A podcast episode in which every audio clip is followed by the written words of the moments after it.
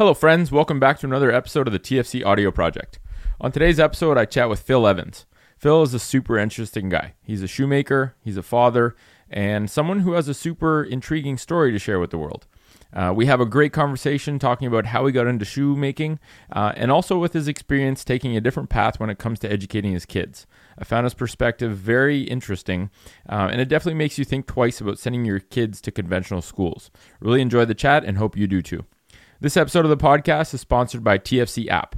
With a constantly expanding tribe of foot nerds around the world, we set out to create a platform that allows our community of health nerds to share our learning journey with others and to inspire people around the world to live a more natural lifestyle. Only you can be the author of your health story, and we wanted to create a free app that delivers you the information, guidance, and inspiration needed to reconnect with health. You can access the app by visiting the foot collective dot app. That's a website. Um, and you can then have the option to use either the web-based version of the app or to download the iOS version. We don't have the resources to optimize an Android version right yet, um, right now, but we plan to offer that eventually. The app contains videos, podcasts, blogs, book suggestions, and recipes that have been curated or created by our team of nerds. The goal with the app is to curate the best content from the web and give you clarity for your health process, while also not selling your data or plastering advertisements everywhere. So it's a slow, gradual evolution, um, but we... you know, we're determined to turn it into a really powerful platform that's available to everyone for free forever. This episode of the podcast is also sponsored by the Roasters Pack. Our team at T F C head office are big fans of coffee before eleven a.m. and this Canadian company gives you a subscription service that gives you three great coffees um, delivered to your door each month and tells you the story behind each of the craft roasters that the individual beans come from. Check out the roasters pack dot com, use the code FOOT at checkout, and you'll get seven month seven bucks off your first month of any subscription.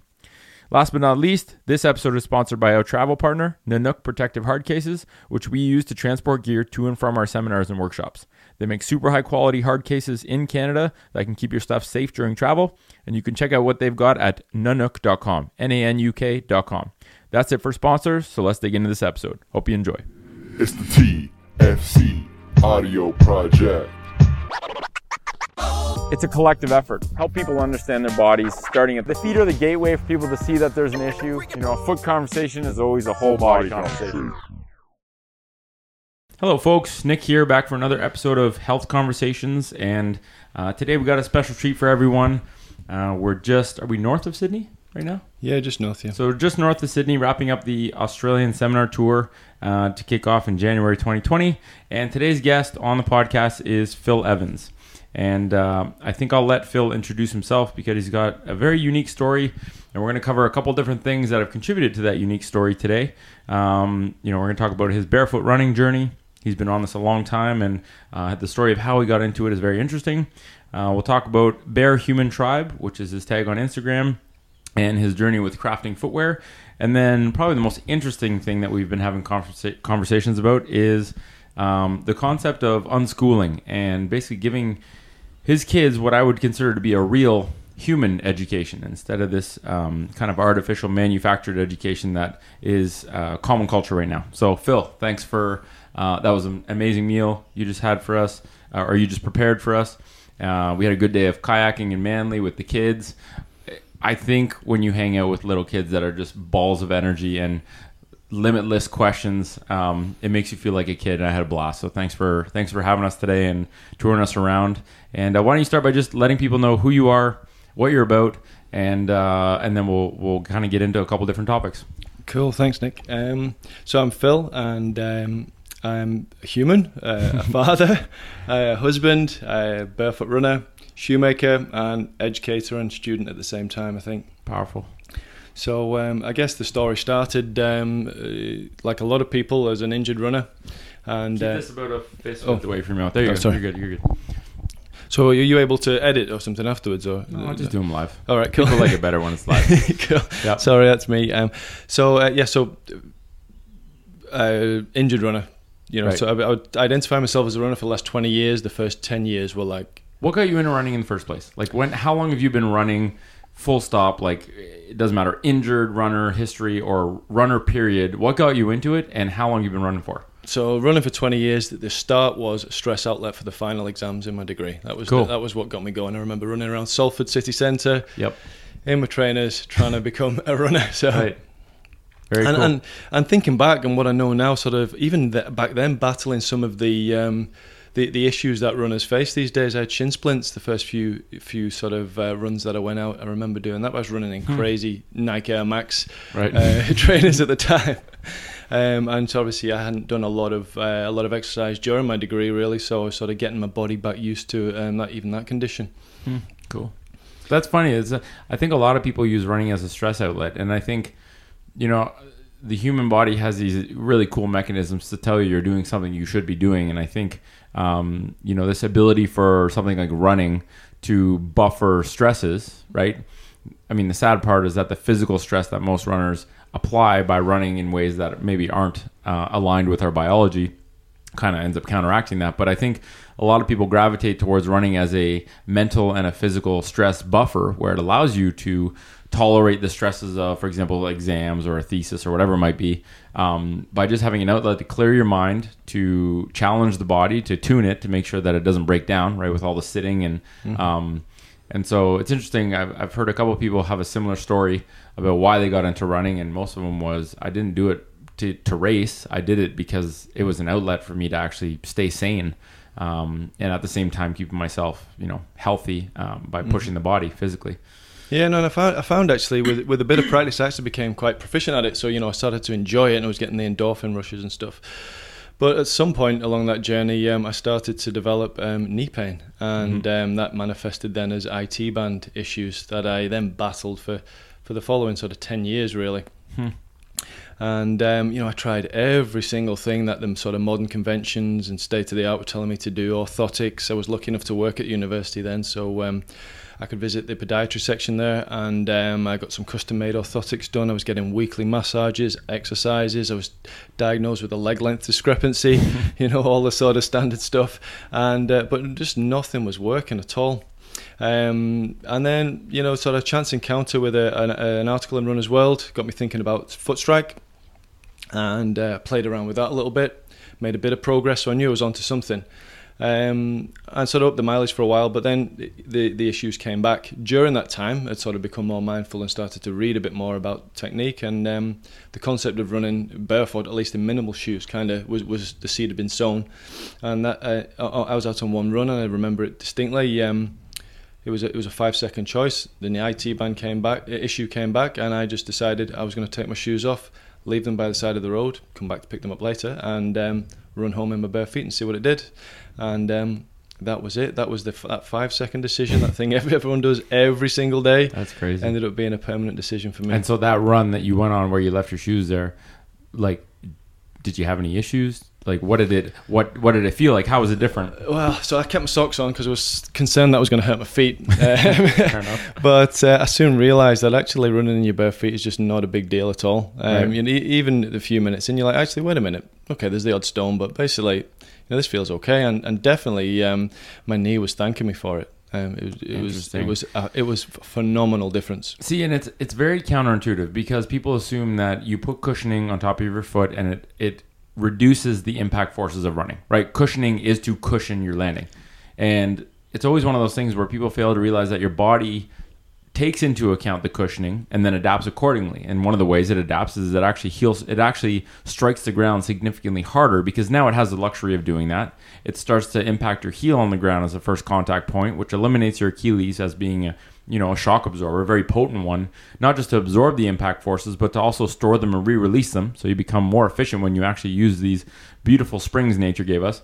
Um, But but the cost of cushioning is that you eliminate those mechanisms. And, you know, your heel might not hurt when you slam it into the ground, but all the impact forces that you get by not using the natural springs go up to the next joints in line, which are the ankle and the knee and the hip eventually. And, you know, those impact forces work their way up all the way to the base of your head in a very short period of time. But But it basically kicks the bucket down the road because you don't get it in the moment, right? You get the itises after, and you get them in places that are away from the foot.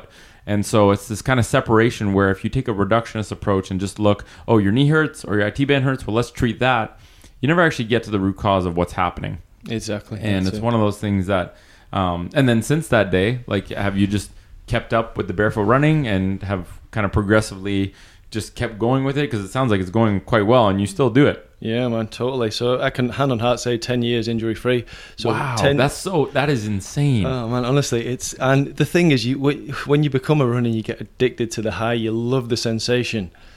When you get injured, it gets you so down, and it affects other aspects of your life as well. For sure, it's devastating. It makes you a miserable swine. You know, you're just moaning about it, you're moping around, you want to get out running, you can't. And and that that change was just it. It completely changed my approach to um, to running and, and other aspects of my life as well. Things started to make sense beyond the feet when you start to challenge hmm. um, the convention.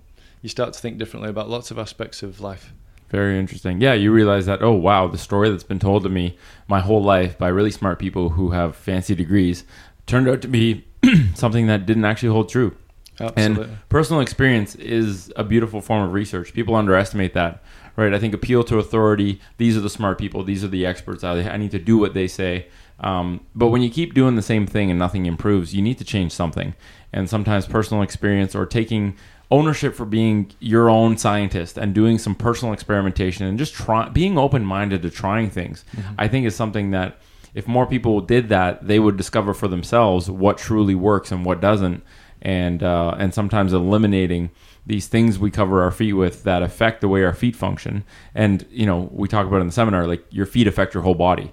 They're your contact point to the ground. They relay a huge amount of sensory input to your brain to guide optimal movement. And if they're not able to function properly because the clothing you put on top of them is, you know, something that was made to with the thought process that we can outsmart the natural mm-hmm. biology, but in actual fact detract away from our natural, these beautiful natural mechanisms for shock absorption, um, we run into problems. And I think the issue is there's so much money in footwear exactly. with these big companies. Everyone wears shoes.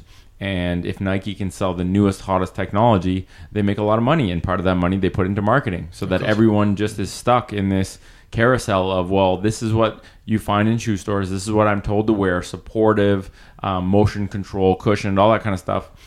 And so it's really, you have to be the person that decides to go off the beaten path and discover it yourself or find those, you know, quote unquote, weirdos in, in in the current culture that are um, helping people just see that y- you have everything you need to run properly. Um, it's not to say that everyone can ditch their shoes and go for a run and be completely fine because we've simply just yeah, gotten been... deconditioned and far away from those patterns. But um, and I, that's probably a good segue to talk about shoes because um, you know not only did you. Funny, the guy that discovered that he didn't need shoes for running is now someone that makes footwear. So how did that start? Like, how did you begin this quest to to make footwear? What was the impetus for that? And um, you know, how has that come along since then? And where do you see it going in future?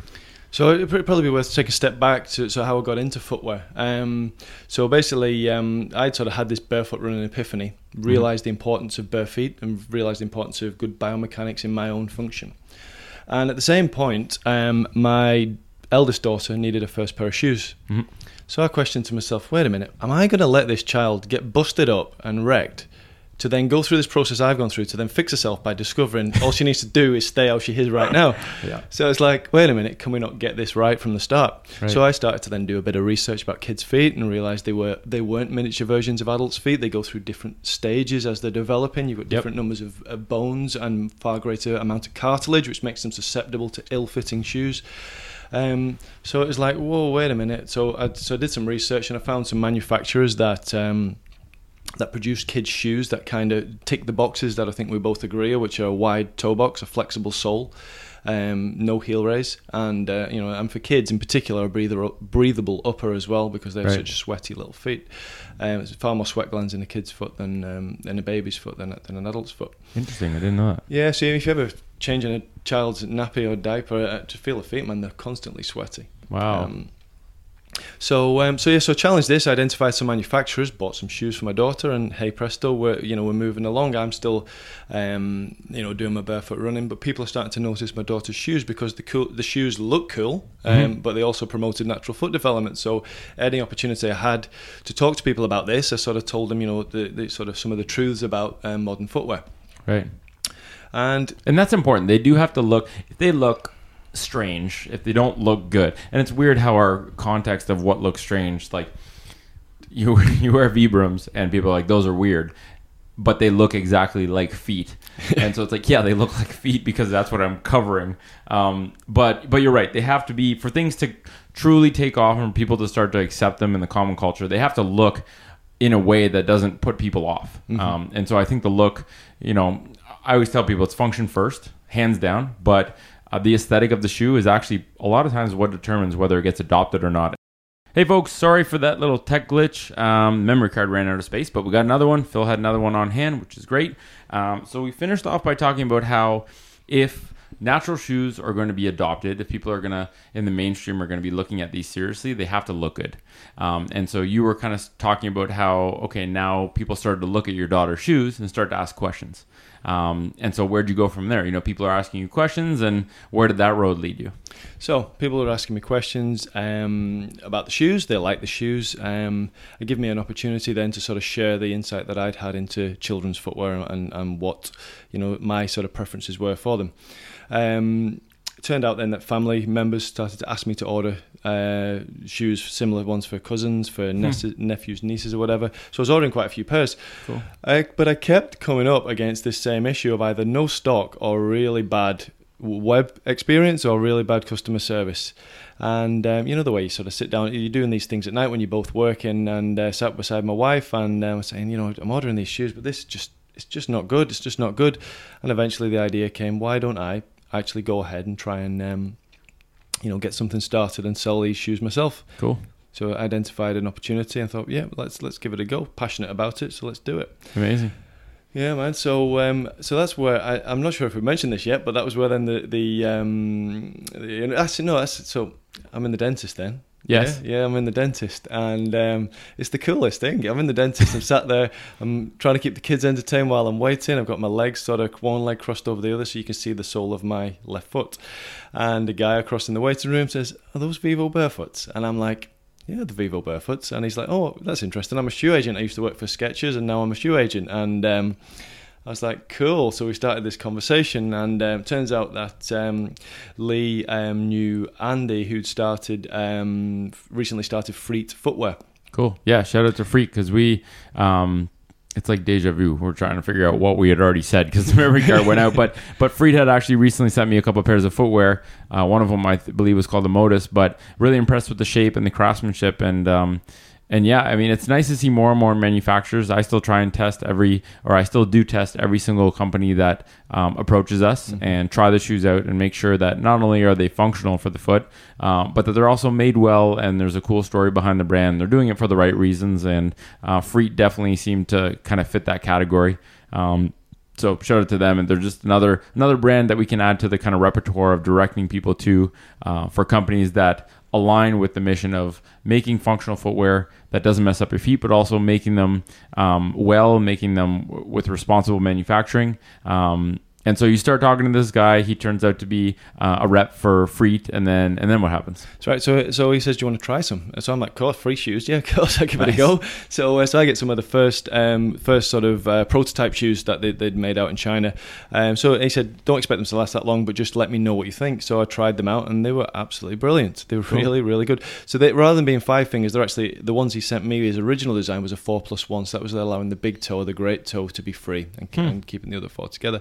I I didn't find any particular change in terms of my foot strike or any, you know, problems with that. And I sort of said, you know, um, sorry, that was the door slamming. um, I, and um, so, so, you know, so I, you know, brilliant. I'd sort of highly recommend them. Um, Andrew's definitely improved um, the product since then, and I've tested a few pairs since then. I can honestly, you know, hand on heart recommend them. The price point's brilliant, the cool. quality's brilliant, and the shoe functions really, really well.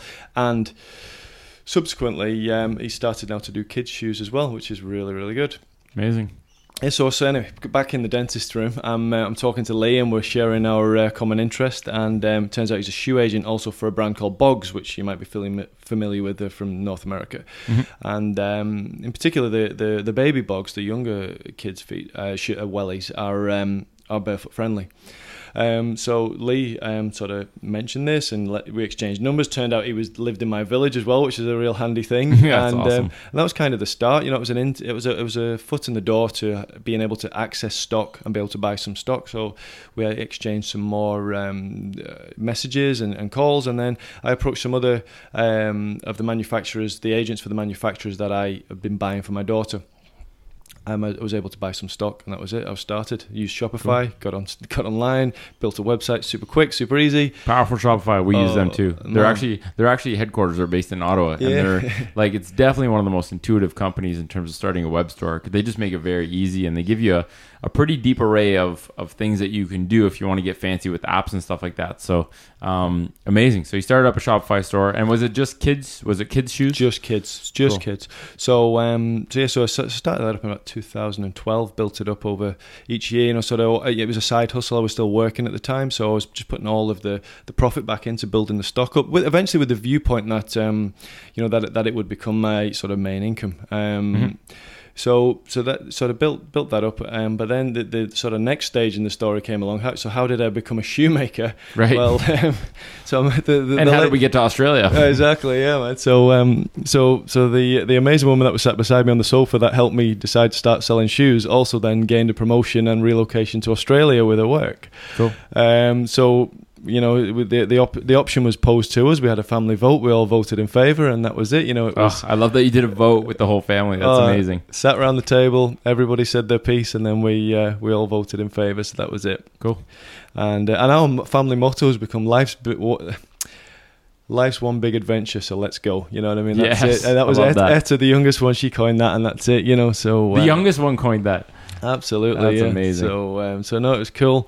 Um, So that's this. We end up in Australia, and Joanne starts to work, starts doing really well, and I'm out with the kids exploring. We're not in school at this point, um, so we've got three days, and we're exploring this new city that we've landed in. And um, I'm driving down the Parramatta Road, heading towards the city centre, and I see on my left School of Footwear, and it's like, whoa, what's that? You know what I mean? yeah. So, um, so I pull in, park up, and uh, head into the store with the three kids, and I meet Darren Bischoff there, and. Um, Had a conversation with him, told him about what I was into, what I was interested in doing, and he was like, it was, you know, when you meet you meet certain people in life and you just know you hit it off straight away, and he was just one of those people. And mm-hmm. he said, "Yeah, I've got I've got a new cohort starting in a couple of months. Give me a number, I'll call you back."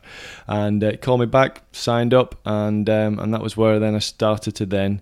Uh, started the classes, and that after that first class, man, I knew that this was, you know, wow, my thing. Powerful. That's amazing. You know, I go in and it just, it's like the smell, the feel, the you know, everything. Talking shoes for three hours, man. It was just, um, it was brilliant. So they basically go through manufacturing techniques. Um, like, what do they cover? What did what did you cover in those first? Couple times. So uh, first couple of times you're learning things. You're learning about the construction of a shoe, um, okay. which obviously we might not necessarily agree with all of the traditional components of a shoe being, you know, the, the, the mindset that we have towards footwear. But it's interesting to to hear the history. For sure. and, and you got to know the history out. To put things into context. Of course, man. So um, so that, that that was really interesting, and just getting used to the materials and the processes. So in in his his um, his school, which is a small, small sort of workshop area, um, he's got the full uh, sort of process. Um, of shoe, shoemaking process from start to finish. Awesome. So you can try each of the different shoes, and he starts you off on sandals, so you learn the leather cutting techniques, and you learn about gluing, and you learn about folds and buckles, and and measuring a foot and getting the, the fit right, and um, you know, all those sorts of things. Until you, after uh, you know a, a couple of months, you end up making a sandal that suits your you know your design, fits your design, and. Um, And that was just, it was just an amazing experience. And that then straight away I signed up for the shoe course and boot course. And with each course that you do, you, the, the elements of the of difficulty increase, right. The complexity increases. You start to learn new skill, new new aspects of the of the, the shoe construction. Hmm. Amazing. So so you finish that course, you get the bug that you want to make shoes now. Um, we walked in, we watched, we walked, well, when we walked into your home, we saw your little shoe shop back there, and you had that boot that you made, which I think looks so cool. Um, super flexible, Thanks. Looks like a foot. Um, kind of like a, I, it's one of those things where, you know, I went to visit Braxton in Kauai, and, you know, you see what goes into actually making something by hand uh, that you can wear on your foot. And I definitely had a much deeper appreciation of the amount of work and craftsmanship and dedication and precision um, that goes into making something like that. So I have a better template for what goes into making that boot that we saw when we walked in. And I just think it's so cool to make something with your hand that protects your body without damaging it. And so um, so now that you've now that you've got the bug, you've got some tools, uh, what's the plan for um, for for making footwear? Like what is what do you foresee that becoming? Uh, do you want to continue doing it? Do you want to scale it up? Um, you know, what are the intentions? Because I'm I'm always very curious of people doing amazing things, especially when it comes to feet and footwear, because the need is there. Cheers. No, it is. It's cool. Um, so that that when I um, posted that um, uh, some pictures of that first sandal that I made, I got some great feedback, and one of the one of the people that passed some comments was Braxton. Don't know how. Don't know how he picked it up, but it came under his radar. He passed some comments, and I was like, "Cool, that's the uh, way of Cunningham guy." Because I knew I knew of his sandals already, because you know I'm right. sort of a footwear enthusiast, and and um, and we sort of exchanged some messages over the, the following sort of months, and you know we just sort of became kind of pen pals, friends, or whatever, you know. Right. So the future for me then is um, a few months ago, um, Braxton's approached me about uh, an initiative he's got going, which is a slow, slow shoemaking initiative, yep. where he's looking at basically having people around the world um, that are going to make his sandals mm-hmm. on his, you know, and, and, and represent his brand in their home country, and mm-hmm. um, be homegrown artisans that try their best to source home-produced products, yep. or support ho- local businesses. Um, and serve the local market. So I mean, Braxton as well is so big on customer service, right? You know that, um, and he knows that the best way to deliver the best customer service is to have that person that made it as nearby as possible. Right. Just allows any issues, advice, testing, input, communications. You know, you know what time differences are like. It's, it's you know, it just it's it, it just reduces all those barriers and, and just it will just enable you know a really cool experience and to help spread the word. And it's a more responsible way of making things, right? It avoids you having to ship things across the world, sourcing materials from all over the world. Um, you know, I speak to Braxton every week, and he's he it's. It's just it just aligns with kind of what even what we're doing. And you talk about the customer service. Customer service is everything, right? People buy things from you because because of the relationship they have with you, right? The experience that they get when they purchase one of your products, which is really just a way for them to vote that they believe in what you uh, make or sell. You know, whether it's the function of that product, but also just the values that you exude. You know, like we always try and make sure that footwear is function first. It's well made. Um, You know, and, and we try and just provide the best experience possible. And if there's an issue with something, we do our best to take care of it. And I think, you know, Braxton is the total end of the continuum where it's the most um, direct form of customer service, where you're literally talking to the person whose hands made your shoes. Um, and that's a very powerful thing. So I think it's so cool with his slow shoemaking initiative um, and you being part of that to be able to serve the Australian market, who is, you know, the weather here is beautiful all year round. The market for sandals and um, is massive. And I think as people become better informed and they realize that the way to vote with how you think sh- things should be done is with your dollars and where you place them and what you buy. And uh, if you think that footwear should be made in a way that's more responsible, that is a higher quality and is more of a custom um, kind of fit or a custom process based on your unique foot at that point in time, um, then then that is the exact solution to that to the problem of not being able to find quality footwear that's made in a way that reflects your values.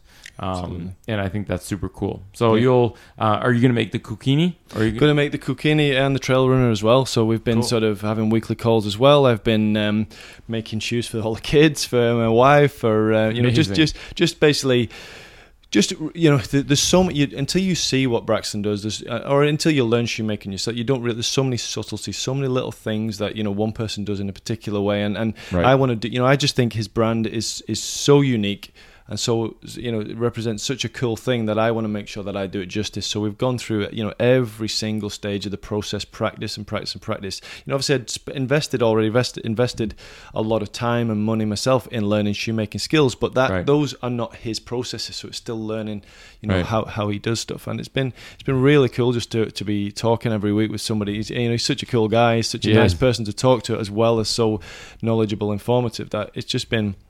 That's been a cool, just a really, really cool thing. That, and um, you know, sort of, I'm about to finish up the final pair that we're then going to send over to, to ship over to Braxton, and then um, and then that'll probably be us starting off. So um, very cool. And then yeah. after that, are you going to get into shoes and, and boots? Like, are you going to get into different kinds of footwear? Uh, so after, so I, I, alongside that, um, I'm also going to be launching my own so sandals as well. Uh, cool. You know, so that I'm, I, I, I mean, I've, I'm basically barefoot in Australia. It's it's it's so barefoot friendly around here. Right. You, you, you know, you don't look out of place in your, in your bare feet, so I don't have to worry about that at all. Um, but if I do wear shoes, then it, or I do wear footwear, then it, it's sandals. So um, cool. so I'm going to start with a sandal. Um, and the sandal design that I did originally was kind of, you know, I spent a long time looking at what was available, looking at what other people did. And I didn't want to just simply make something that just added more noise to the, you know, to the market. I wanted to, to uh, produce something that adds value, is something that's unique and, and provides people with a different option to what's already available. Right. So um, and and the, you know, so that's the um, so so I'm going to be uh, starting to really uh, make those pretty soon and release that um, as as a as a product, and I'm pretty excited about that as well, because that's obviously my own um, cool. my own thing as well. Well, I'll have to send you a foot tracing, and I'll be one of the I'll get on your waiting list as one of the first people to get a pair, because I uh, I'm a big fan of things that are made uniquely. Um, I love wearing sandals, even in the winter. I wear sandals. I don't yeah. care. Um, and uh, so yeah, I'll have to. We'll have to chat after this. Maybe I'll mail you back that memory card along with the foot tracing and be one of the yep, first well, customers. One, yeah, yeah. yeah, cool. No, that that'd be really cool. Very um, cool.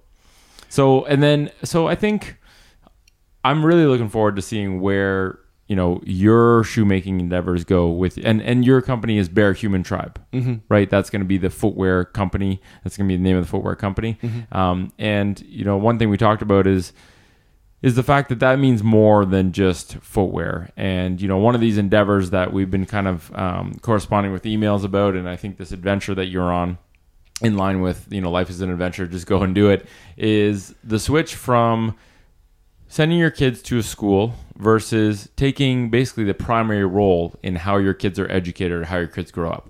Um, like you said, your wife um, has a job that, that she works at, and you you are the person that essentially is responsible for the home, responsible for the kids. And um, you know, how did how did the decision to educate your kids in a in a non-traditional way come about? Because it sounds like it was by necessity. You mm-hmm. just didn't want to see them go in the traditional education system, which we know very well puts kids in an environment that doesn't align with their biology, right? We make them sit in chairs they wouldn't be sitting otherwise. Um, we make them learn things that are monotonous and boring. It basically, you're sending them to work. Um, you're sending them to a place where it doesn't, it isn't actually a rich environment for children to learn in. Um, And, you know, whether, I think most people don't realize that, obviously, but even the ones that do, it's a hard thing to change. So how are you doing it differently? And what was the, what, when was, when did you make the decision to, to do that? Because that's a big decision. Uh, absolutely. No, and it was a big decision. It was, and it wasn't, uh, you know, again, it's, it's sort of little chance things. Um, heard a podcast about unschooling. Um, Ben Greenfield, a lot of people know, well, uh, he he uh, he now unschools his sons, and he was chatting to a, a lady that uh, a big advocate of unschooling. I, I forget her name right now, but it's, uh, her book that they were talking about is called Unschooling to University. And she talked about basically how uh, this this group of thirty kids in Canada, um, she followed them through from from uh, kindergarten age or from, from birth through to university, and showed that unschooling can deliver um as good a, a results academically um, and, and as good um, learning outcomes as a conventional education. So when someone says unschooling, how do you define that? Unschooling is basically is child-led learning. It's it's asking the child wow, what they're interested powerful. in, and it's then creating a learning environment around them f- for them to succeed, or for, or for them just to try even. You know, some, sometimes kids get into something, five minutes later they're done with it. Well, so what? They, they've tried it. They know if it was a mistake, move on. You learned. You know what I mean? Yep. Um, so child-led learning, I think, oh, wow, that is that is so amazing. No, it really is, and it just it opens up the opportunity. You know, there's a guy, um, Robert Green, wrote something that really stuck with me. Um, when you force a child to learn, they maybe retain ten percent of what it is. When you think back to school, how much can you actually retain of what you learned? It's very, very little. Yes. But when you allow a human to actively choose what they want to learn, they have an emotional connection to the process. And that emotional connection means that they're far more interested. They have far greater levels of curiosity. They'll go deeper. They'll think about it. When they go into sleep, it goes through the mind, and it sinks into the subconscious, and it makes that difference to the to their learning. And it, that doesn't mean that you you know when you say child-led learning, you let them pick what they want to do. Um, you know that they're going to do, you sort of do crazy, wacky things. I'll give you an example. Um, so my eldest daughter's passionate about animals, so she wanted to do uh, she wanted to start an animal shelter. So I knew of a patch of land where the house we used to live at that was for sale beside it. So I says, imagine, let's say we bought that land. How would you start your animal shelter? And that's it. Boom. Well, that's that's created weeks and weeks of work. We bet she's effectively created a business plan. But in the process of doing that, I've given her dimensions of a field, so she's done scale drawings with pencil and ruler. Um, I've then said, well, how many how many dogs are you going to have in this area? Well, she had to then research, um, you know, the, this kenneling requirements for a ten kilo dog, a twenty kilo dog, a thirty kilo dog. But fortunately, the website she found, uh, it was an American website, so it was all in feet, inches, pounds. Um, so, so we had to do conversion. So we, we so ended up doing maths. Yep. Um, we so we did geography with the scaling. We've done maths with that. I, I then said, hey, do you know what? There's a really cool thing I used to mess around with when I was doing house renovations called Google SketchUp. Why don't we have a play with that? So she's created a three-dimensional, um, uh, you know, interactive sort of model of the. It's blocky, but it's fine. It works. So she can see the kennels. She can see where she walks them. So she's she's done that, and we've done some branding. So we've talked about logos. What would you want out of a logo? So we've gone onto the Shopify website and used that Hatchify me or whatever it's called, that hmm. logo generator on Shopify. She's she's picked a color scheme. We went to Bunnings. We picked the paint, um, you know, colors and stuff like that. Um, I asked her about roles and responsibilities, how the jobs are going to go. So she's thinking socially about how people can, can you know, can work and and and uh, insurances. Um, we've done. Um, Dude, this is insane. Man, this is done, high. Like adults can't do this these days. days but this is uh, this is it so so we've done um and the other thing we've done is like a, effectively like a pseudo profit and loss thing where uh, and, and so we've talked about fixed costs. If we if we borrowed the things, we've introduced interest. How quickly are you going to repay the loan? If you're borrowing twenty thousand pounds to buy this, you know, how, how long is it going to take you to? But I've also helped her with that. You know, that's that's quite advanced sort of math for for a, a nine-year-old to sort of get the head around. But you know, they're, they're all learning opportunities. But all this is done under the premise that she's starting an animal shelter. She's right. not doing maths. She's not doing it. So I'm um, persuasive writing as well. We've got, we visited the R S P C A centre here at Sydney as well. We looked around. We, we, you know, we sort of, and then we wrote about that. We took pictures, um, you know, and and. And on the other things, well, working out the amount of food they need to eat. Do you know what I mean? So I, I, I'm working out cost flow, uh, you know, cash flow, um, and all of those sorts of things, um, making her aware of what it actually takes to, to do something like this. And she wanted to do it. And she this wanted is what to she do it. She wanted to do this, and her education was about understanding the complexities, which involves math, which involves um, you know, sketching, which involves spatial dimensions and all this kind of stuff, um, and research, right? Mm-hmm. Like going to R S P C A is research to find out how to do this. You're covering all of the bases that we learn, that kids learn through like forced, boring learning, indirectly through something that she has a, a direct sense of purpose and, and was part of the decision to actually do. That is insanely powerful. That's it, man. And that's, and that's the thing, you know, in, we think there's no other option outside of school. And one of the most powerful conversations I had was actually with the headmistress of the school. We briefly had them at school here. And um, I went to see the headmistress and I explained to her what I wanted to do. And she was one of the most powerful proponents for what I was doing. She said there's there's lo- lo- so many ways to look. School is not the only way to learn how to get th- through life. And what I was proposing to do sounded like, you know, the right sort of thing for, for what I wanted my kids to uh, achieve. So because your kids aren't going to school, they're getting an education. Yeah, those are not the same thing. That's it. I mean, every Thursday we try and pick a new wild swimming spot. You know, who who, who gets to do that? You know, it's and, and but part of that is the education. So we, you know, if I'm if I'm taking them to do something cool like that, then I will stack up the podcasts, or I'll stack up the Audible things, or I'll stick a, a, a language learning thing. Or so we'll be learning Spanish as we drive. Our, our neighbor's Chilean, so you know, so we're learning Spanish. You know, and, and if they were at school, they wouldn't be learning that. Right. You know, and, and, and, and one of our friends at home, Spanish, we used to holiday in Spanish. So there's, there's context for the learning rather than just simply, you know, here's here's a textbook, off you go. There's so many ways to learn. Yeah, and I remember you said that when you first started out, um, you know, you, you it sounded like you had some resistance because you were basically trying to model the school approach at home where you do, you know, a couple blocks, you do twenty minutes of learning in the morning, and then you would get them to go outside and play for twenty minutes, which is a form of learning, very probably the most powerful form of learning, playing, climbing, you know, your backyard looks like a jungle gym and a playground. Um, But you kind of mentioned that it was hard for them to dissociate. You know, I wake up in the morning, this is my home, I play in the living room, but now I'm expected to think of this room as a place for work, to try and jam things into my brain that I might not want to learn. And um, and and you kind of just mentioned that flipping the switch to then letting them decide what they want to put their energy into and guiding them.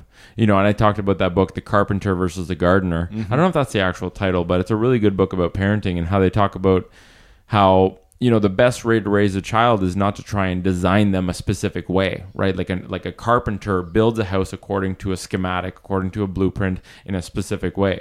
And I think we, we've gotten to this thing, like, I don't have kids, so I, I don't have a first perspective, but it seems like a lot of the feedback I get is parents are trying to put their kids into this mold of what the script is for what a kid should be or what a kid should do.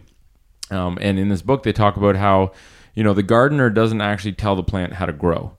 The gardener just provides all the nutrients needed for a plant to grow in whatever way the plant needs to grow. Um, and I think it's a powerful analogy for kids in that if you provide the nutrients and some of the guidance, right, like you have to um, put the plant in the right spot to make sure it gets the right sunlight. You have to feed it nutrients, water, you have to groom it. So you do have to provide guidance and you have to provide the right environment and the right conditions for that plant to grow. But the plant grows in whatever shape, in whatever way it wants. And I think kids, if they're given the opportunity and given um, a little bit of guidance and the right environment, environment, they will learn what they want to learn, and they'll do it, like you said, much it'll be done much more effectively because it's actually something they have a personal interest in. It's not something that's forced on them. Exactly. Um, and even like personal finance, like teaching, you know, about money. No one learns about money in high school. Like, I remember my girlfriend was like, we don't learn about credit cards. We don't learn about bank accounts, about mortgages, about income tax. None of this is taught to us in high school, let alone primary school, um, even at a basic level, right? Like, why isn't the math that we teach relevant to the math that we're going to encounter later in life? These things seem so simple and, and easy to implement because we're already teaching those subjects, but they just don't get covered. So I think, you know, you're giving your daughter a an education for how to live a life as an adult human beyond just random stuff. You're giving her an education on how to, like, how to run a business, how to go through the process, and that's That's amazing. And I think it, it's, I have no doubt it's not easy at all, but it is so, that seems like that's the way to do it. That's the best way to raise human offspring, to be the best possible human who is best prepared to live successfully a happy life that that that literally just prepares them. Absolutely. No, that's, um, you know, another example of what they did actually. Um, Friday, I was making some shoes and uh, everything went quiet.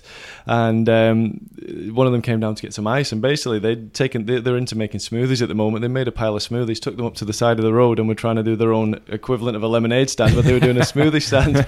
And they got, uh, they got, they got a sale. Uh, a guy pulled over and commended, first of all, he commended me because I was up there sort of supervising once I realized what was going on from afar. And um, he commended me. I was like, I had nothing to do with this, mate. This is all self-started. Um, and he's like, well, well done to you guys then. And uh, so they'd earned their first bit of cash um, with that. And then, then um, you know, another guy pulled by and, and sort of uh, bartered with them and swapped a, a bag of uh, walnuts for a smoothie as well. So just, those are delicious walnuts. I was eating them tonight. No, so it was cool. But it just shows that by just just showing them a different way, a different path, that life doesn't have to follow the way that everybody else, what everybody else does. Right. You know, you don't you don't have to do that. And it's so hard though. I mean, I'm constantly still fighting my own internal battle of right. What's going to, what if they when they're sixteen and they turn around and say, Dad, why did you do that to me? I don't know whatever. I don't have to solve cubic equations. I can't solve quadratic equations or whatever okay. It might be. Let's be real. Like, no like, one's ever going to say that. Exactly. None you of know, your kids are going to say well, that. Well, that's the thought that goes through. But, um, but you know, I just, I got to go back to the fact that, you know, what does a human need to thrive? And, and what, yeah. you know, it's only in the last two hundred years we've had schools. Prior to that, kids were with the parents, were with the families. Right. That was the, the tribe. That was, that was the, the Passover of knowledge. It was through your parents, was through your family. And like, it's in just the fact that they're not sitting in chairs all day, that they're not given free reign over technology. And I think your kids, your three kids are amazing. They are so smart. And like, even your daughter was like, yeah, I only go on the iPad um, maybe once a week. I'm only allowed to go on it once a week. And she's like, you know what? I don't even want to go on it more than once a week because it's not really something I like to do. And I was like, oh my goodness, you are more woke than most thirty-year-olds I know. Because, and you know, just simple things. I think you're you're doing an amazing job educating them because your kids are incredible and just, they're Jeez, so smart. And and just the fact that they're allowed to go outside, interact with nature, right? Play around in the in the dirt, go on a slack line, climb a rope, climb a tree. Um, that's an education. That's a movement education. That's how kids learn best. That's how their brains work best. We know this, but we just don't do it because we see, you know, the edifice of school as something that's so tightly ingrained that that's how it is. That's mm-hmm. the only way it can be. There's no other way. And I'm not saying it's an easy solution to solve that at a mass scale, but it takes people like yourself that aren't, that are, that basically have the courage to be like, this isn't going to be easy, but it's so important that I, I just have to try. Um, it's, that's extremely empowering for other people to hear because it lets them know that, you know, and, and not everyone can do this, mind you, right? Not everyone can um, stay at home. Some people are struggling struggling to pay their bills. But, you know, also it's like if you have a massive house and a bunch of cars, um, and you have to work all day to pay for that, and you can't see your kids, well, you know, it's a, it's a part of it is just like, you got to sometimes reevaluate your value structure, right? Like if you could live more modestly and see your kids for twice the time and play a role in their education instead of just sending them to school, I don't know. That seems like a pretty good trade-off to me. Absolutely. And a lot of people do have issues they've got to deal with. They've got bills to pay, but then others don't. And I've, I've regularly had the comment, people say that we're, we're incre- how lucky I am to be able to have this this option. But you know, th- this option came out of design. You know, we decided many years ago that we were never going to overspend. We didn't need uh, any of these sort of fancy things, and we would always, you know, sort of live a fairly basic life, which means that we're able to, you know, sort of take the option for one of us to not have to work, so we can right. spend it with the kids. You know, and. Um, It's no judgment to people that, that choose not to do that, but you know, it's just that, that's what we decided. So I, right. I, I say it's less luck and more by design. And if you want really want to do something, you can go ahead and get it done. Do you know right. what I mean? And that's that's what people have to hear, because they don't actually know. It's like we talk about in the seminar how without awareness you can't actually change things, right? Without an awareness that this is possible, that other people are doing it, they're not. You're not special, right? You just made the decision of what matters. And you designed your life around what matters to you, right? Like Felix in Germany. Mm-hmm. Um, you know, people, I remember people at the seminar that he came to in, in uh, the U K were like, what do you do for work? And he unequivocally, without hesitation, every time said, I'm a father. And that's his job. Absolutely. And that's more important to him. You know, he works in order to make enough money um, to support his family. And he, you know, he has to pay for food. He has to pay for a home. Um, but he lives simply and he spends every day with his kids.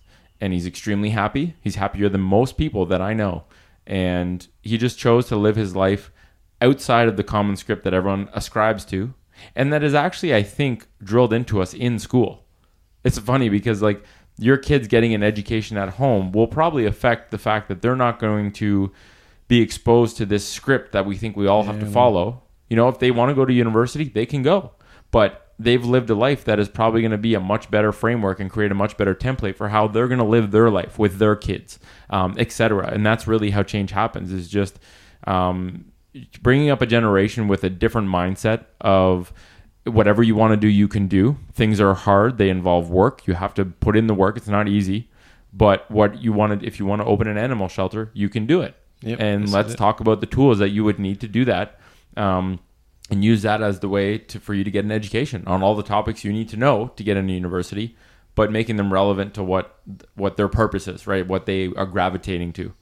That's um, it. Because it's really, it seems like all the STEM stuff, like the science, the math, the English, is really what's pushed on kids in school, and the arts and the the physical side is yeah. really not emphasized and, and not focused on. Definitely and I, gonna, so- and it, it creates a limited Um, array of choices for kids, just bu- not even by their own choosing. It's almost like it's no. chosen for them. It, it's a, it's an educational hierarchy. You know, it's like maths, the STEM subjects are the most important ones. And then even within the, you know, as you go down the list and you go with the next humanities, and then you've got languages, and then finally arts sit at the bottom. And then even with that, in, in that, there's a hierarchy. Do you know what I mean? And right. it's like... And, and this sort of links to things like, you know, P E day and stuff like that. In the U K, they've gotten to the, the point where kids, you know, because they, uh, they don't want kids to fail. You, you don't race on P E, uh, the, the sports day anymore because you can't have a loser and a winner. But if your kid is the kid that's the best runner in the school, and that is their thing, that is the only thing they do. Why would you take that away from them? That is their day to shine. That is the day to feel proud and be happy. Right. And, what, and just because it puts it puts so somebody else has to lose, you know, but losing's that's part of life, man. For you know, sure, dude. If you never if you never let kids lose, you can guarantee they're going to lose many times in life. If they've ever been exposed to that, it turns into something that's crushing because they've never learned to deal with failure. Failure is part, every single day you you will face failure. And if you're not, if that's not exposed to you as a at a young age so that you know how to deal with it and know that if I fail, it's actually a way that I can learn how to do better next time, right? It's all this context of like, we, we make such a big deal of losing that we're literally teaching kids that losing is bad. Losing is not bad. It's this, it's the environmental nudge that allows you to improve, or better yet, find what you're good at, which is different than running, right? Losing at running is an indicator that maybe I'm not into running. Maybe I'm not a great runner, but I'm a really good baseball player, or I'm a really good um, artist, or I can make pottery really well. Like, let them find their groove by losing at certain things and eliminating those options as things that they're good at, because everyone can be good at something. And in the world of the internet, we have value to give to some group of people in the world. Um, and we just have to know that it's not these shit jobs that we take because we feel we need to. Oh, man. Um, you know, That's how it. did you like? What allowed you to have the open-mindedness to do this? Like, did you grow? Did you have an upbringing that was that was reflective of this? Like, where did you get this mindset from? Because no, this mine, is very uncommon. Mine's the exact antithesis, man. Mine was I, I found school very easy, so mine was just like straight A, just easy peasy, just. Sit exams. I was, I, you know, I basically learned how to pass exams, you know, and that was it. And I flew through school. So it's the, it's the exact opposite, really. So and, yeah. I, and this probably part of the internal battle that I sort of, you know, I go through, sort of challenging myself: am I doing the right thing? Because, um, you know. But what really, you know, it's, it's not really any one thing. You know, if I, I started to, t- it's, it's it's analogous to the shoes. It's analogous to, um, you know, to to to.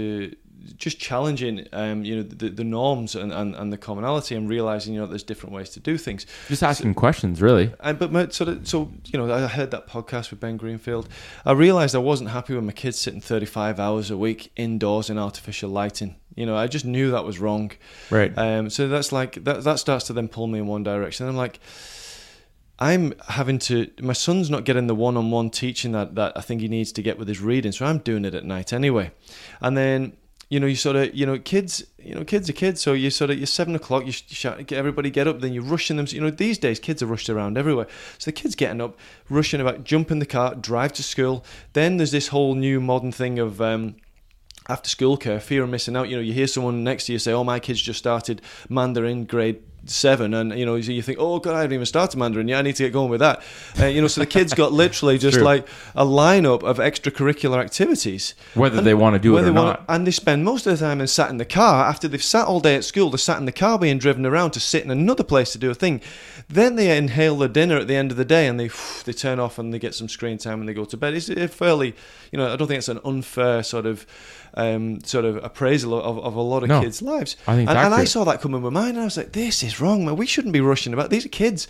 The best memories that I had from a kid were, were camping, were outside, were, were, were they were always relaxed, happy, easygoing memories, right. Not tearing around like a lunatic, getting from school to martial arts to yeah. swimming to football to, you know, and all these things. And I just thought, wait a minute, no, if we take the school out of the equation, if we can school in a few hours a day or however it works, this was before I'd sort of had the unschooling idea.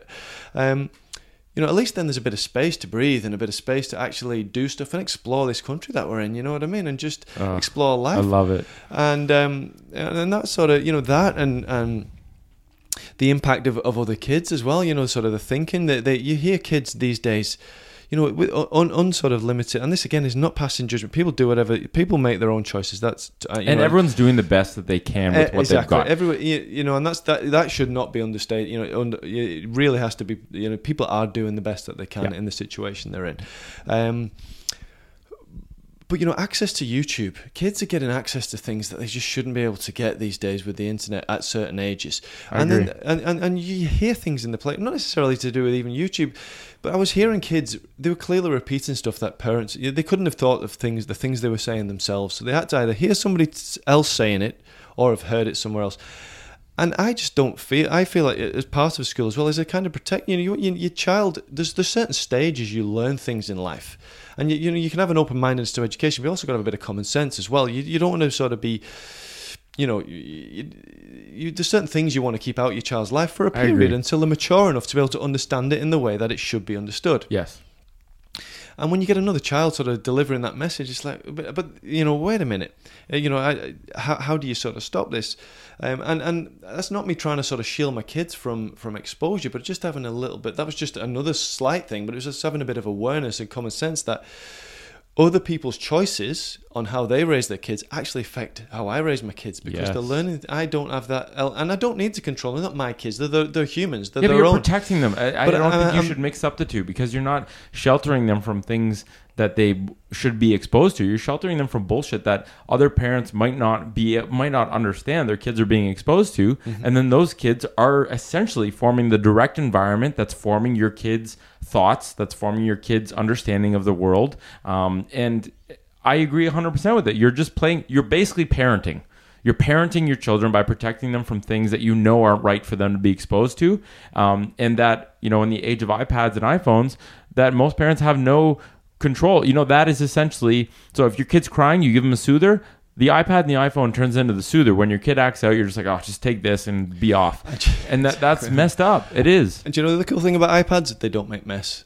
iPads are really easy to tidy up, you know what I mean? And, you, and I'm right, not saying people right. are consciously making that choice, right. but unconsciously you're experiencing that benefit, and you sort of you've got to have that level of sort of being the observer to actually see, you know, that that's, you know, sometimes the, you know, the, the, the easier option when, when, you know, perhaps it shouldn't be. Right. You know what I mean? So, we know that comfort's a killer. The easier option, the lazy thinking, um, the, you know, sitting on a couch versus actually moving.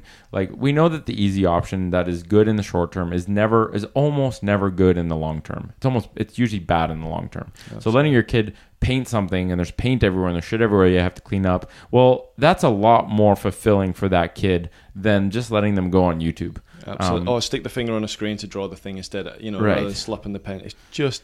Well, Phil, I think what you're doing is incredible. I think what you're doing with shoes is amazing. Like I said, we got to trace my foot because I want to be one cool. of the first customers to to get a pair of those. Um, I think your story with barefoot running is very inspiring and could maybe act as a template for some people to be open-minded that maybe the shoes you wear can be affecting how you move, and you have nothing to lose by just trying the movement of running without... Uh, without shoes. And obviously shoes aren't the only thing that affect the way we run, but they truly do affect the way we move, and especially with running it can come at a cost.